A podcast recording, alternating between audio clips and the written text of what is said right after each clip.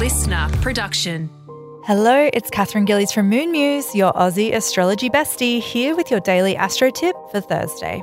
Today, the moon has moved into Virgo, the sign of discernment, which is ruled by Mercury. You can use this analytical energy to sort your life out. This energy can feel frenetic for those of us who don't have a lot of Virgo in their birth chart, but you can harness the energy to multitask and speed things up. Think efficiency. Virgo moons know that the devil is in the detail, but don't forget to trust your big vision and its timing. Virgo moons are your monthly reminder that we can't control everything. So give yourself some grace today and make sure you're not being too critical of yourself and others. When the moon's in Virgo, it's always a call to move your body and ground that excess energy. That's all for today. Tune in again tomorrow morning for your daily astro tip, and don't forget to follow me on socials at Moon Muse.